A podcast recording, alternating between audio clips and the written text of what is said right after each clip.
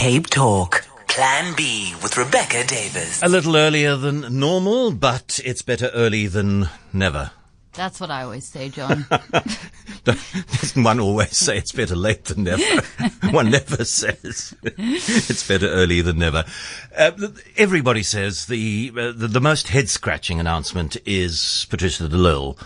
Everybody says, everybody whose opinions I've read or heard thinks that the most puzzling appointment is Patricia de Lille. What do you make of it, Rebecca? You know, the more I think about it, the more it's not that head scratching. I mean, it's Okay. unexpected, but I don't think it's un- unreasonable or indefensible in the general context.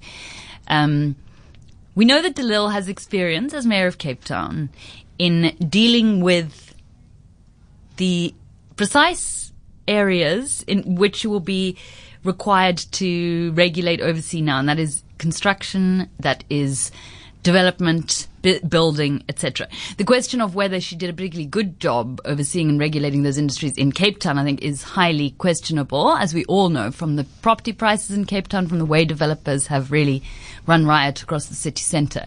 But there's no it, doubt it she took her departure chops. from the mayoral office to get heritage protection into District 6 Which as is- an example. Which is telling, yes. Mm. We also know that Patricia de Lille is, has been vocal about the use of public land for affordable housing, for instance, for land restitution claims. And now she is in a good position to do something about it. You know, she will have access to two million hectares of public land. The Department of Public Works, which she will oversee, says they want to use that land for restitution. And she is somebody who has made this now, I would say, pretty much the, you know, the crux of her political identity has been about dealing with spatial apartheid, about transforming the built environment. And now she's placed in the best possible portfolio to do something about it. So, you know, in terms of her experience and her interests aligning with the portfolio she's been given, I think it's a reasonable match. I really do, John. The, we can interrogate her track record in those areas, but I think on paper that's not as puzzling as some some other appointments. But the, the point, I think, is that there are uh, quite a few people in other political parties who have a track record which matches a portfolio's needs. And yet Cyril Ramaphosa chose to pluck Patricia de Lille from the opposition ranks to give a cabinet post. What do you think was his motivation? Well, de Lille doesn't pose any kind of threat, does she? I mean, Good represents a tiny constituency, 0.4% of the national vote. de Lille is also presumably outside the thrust and parry of ANC factional politics, which is probably very appealing for him at this stage. He also said he wanted a cabinet that reflected demographic and regional diversity. And actually, John, I think what Patricia's appointment suggests more than anything else is the shallowness of talent in the ANC in the Western Cape. Because the fact that he had to look outside the ANC to, to recruit a, a Western Cape politician is really an indictment of the ANC in this province. And I think he was right to do that because the, I mean, the mind boggles to think who he could possibly have selected from the ANC Western Cape to take up a ca- cabinet position. So if that was a priority for him, and I think it would have been given the ANC's appalling electoral performance in the 2019 polls, if it was a priority for him to select somebody from the Western Cape, even better that it be a, a woman, a colored woman, then, you know, you're not going to go to the DA as the official opposition. Where else can you go for that kind of demographic diversity from a non-threatening political party which is not too ideologically opposed to the ANC? Yeah, um, but he didn't have to choose an opposition party He at all. Uh, and there were other areas. I mean, there's nobody from the Northern Cape in his cabinet, so there, there's a region which has been left out. That's but the true, Western but- Cape is a more important region, I would imagine. and one the in, Cape, yeah. one in which the ANC has done worse. And besides, John, it was always on the cards that Ramaphosa would make a gesture of political inclusivity. It's very much in keeping with his political philosophy. And this is a relatively meaningless one. It costs him very little, I would argue, because of the lack of power that Good holds. It's- mm. Patricia de Lille's unable to, unlike to be able to force him into any kind of compromise or, you know, their parliamentary sway is basically non-existent. So it is a gesture of inclusivity that, that doesn't exert, a, d- extract a, a, a large toll on him. Yeah, and, and, and I wonder how much of a risk it is for her, Rebecca, because um, Tony Leon refused uh, an offer of a cabinet post from Thabo Mbeki when he stepped down from uh, the leadership of the DA, and his his reason, which has kind of been supported by some of the members of the Nats that were in the original Government of National Unity cabinet, is that it's a very difficult position to be in because you can disagree in cabinet meetings, but because of cabinet protocols, you can't, there's a limit to which you can agree mm. outside and, and you, you end up being kind of trapped and being twixt and tween. Mm, and sort of castrated in what you can say. And the only public example we've had of this recently, I mean, the only um, example in recent years has been the leader of the National Freedom Party, who was made a deputy minister in Jacob Zuma's cabinet. The collapse of the NFP has coincided with that, but it's impossible to say to what degree that was a result of that move or because she has been very sick. But certainly the track record of politicians from opposition parties who've got into bed with the ANC, I can't think of an example of one who has done so and gone on to stake out a very independent career in opposition. But then again, that also presupposes, John, that Patricia de Lille's main intention is to grow her good party. And there are plenty of people who think that that floor crossing to the ANC is just a matter of months away is certainly a sentiment that's reached me a lot already this afternoon. I don't know if that is the case so much as just that Patricia de Lille has always proved adept at looking out for her own political interests. So it's possible that good may maintain itself as an independent entity, I think.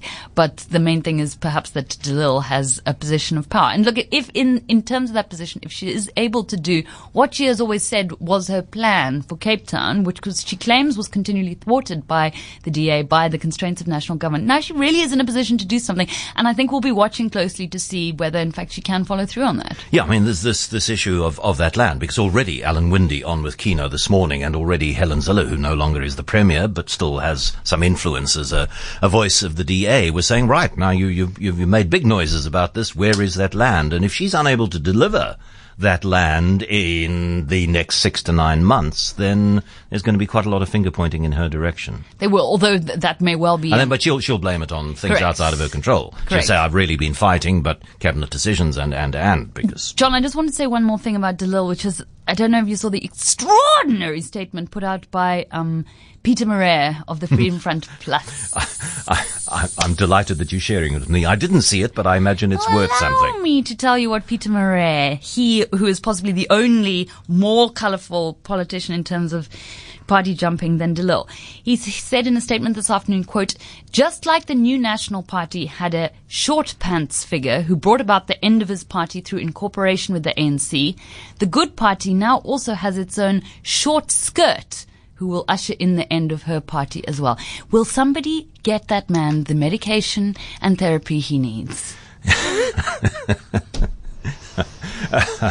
Uh, Nigeria has changed its definition of youth, and that, that's kind of pertinent in South Africa, where quite a few of the new blood that has come into the cabinet, or not into the cabinet, but into the executive through deputy minister positions, are people who are high in the ANC Youth League, which you can be a member of until the ripe old age of 35. That's right, and that used to be the case in Nigeria, where the government definition of youth, up until this week, I think, or last week, was 18 to 35 years. They've just announced that they are classifying it instead as people aged from 15 to 29. And the government said that they were doing this because they needed to make sure that the youth programs were targeting actual youth rather than, quote, adults masquerading as youth. Now, adults masquerading as youth is probably the best description of the ANC Youth League I've ever heard, John. And it really raises the question whether South Africa should be looking at doing something similar. And I'm not talking about just from, you know, this isn't just semantics in terms of, you know, what is a millennial or whatever. This is a case of there are programs specifically set aside for youth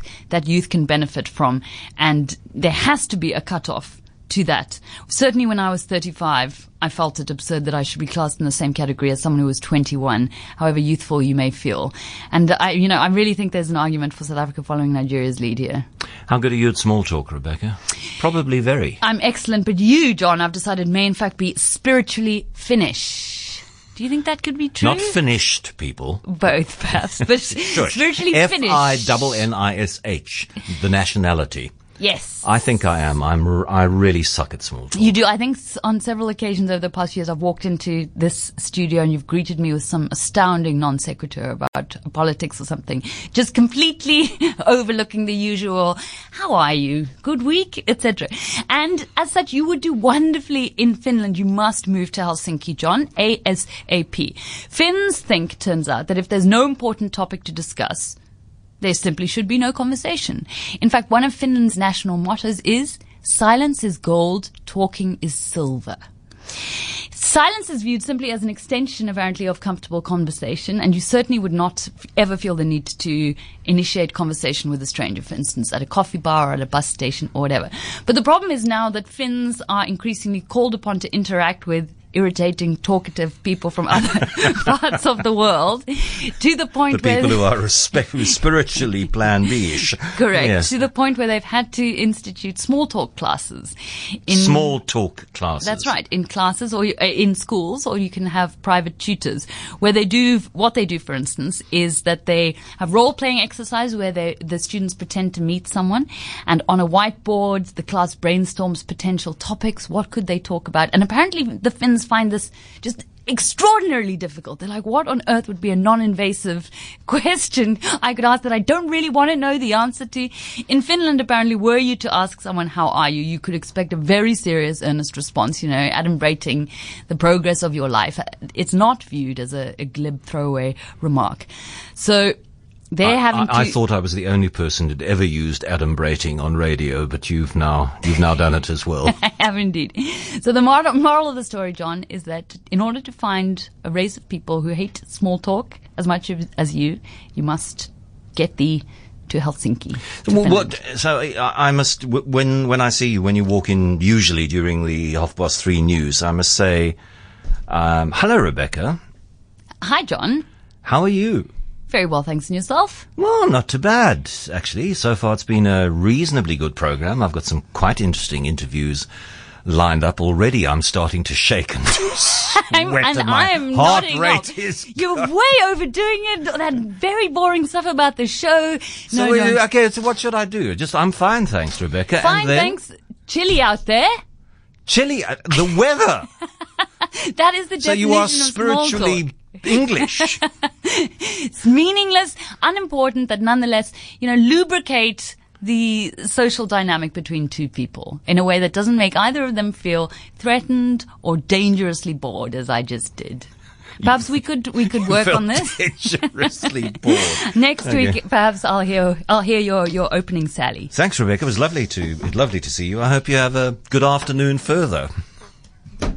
Ah, the main reason John would be silent in Finland is most likely to be the fact that he doesn't speak Finnish. Indeed. Uh, that explains Kimi Raikkonen's radio conversations during races. I am terrible at small talk. I, I have friends and acquaintances and family members who, who are absolutely brilliant. Yeah, I'm the kind of person who sits down in an aeroplane seat and with every bit of body language I can muster, I send out waves, don't talk to me, don't! Ah, And, and my brother-in-law, for example, the lovely Casey, he sits down and at the end of the flight, he has the entire life story and business cards and coffee dates with the people on either side of him. Different strokes for different folks.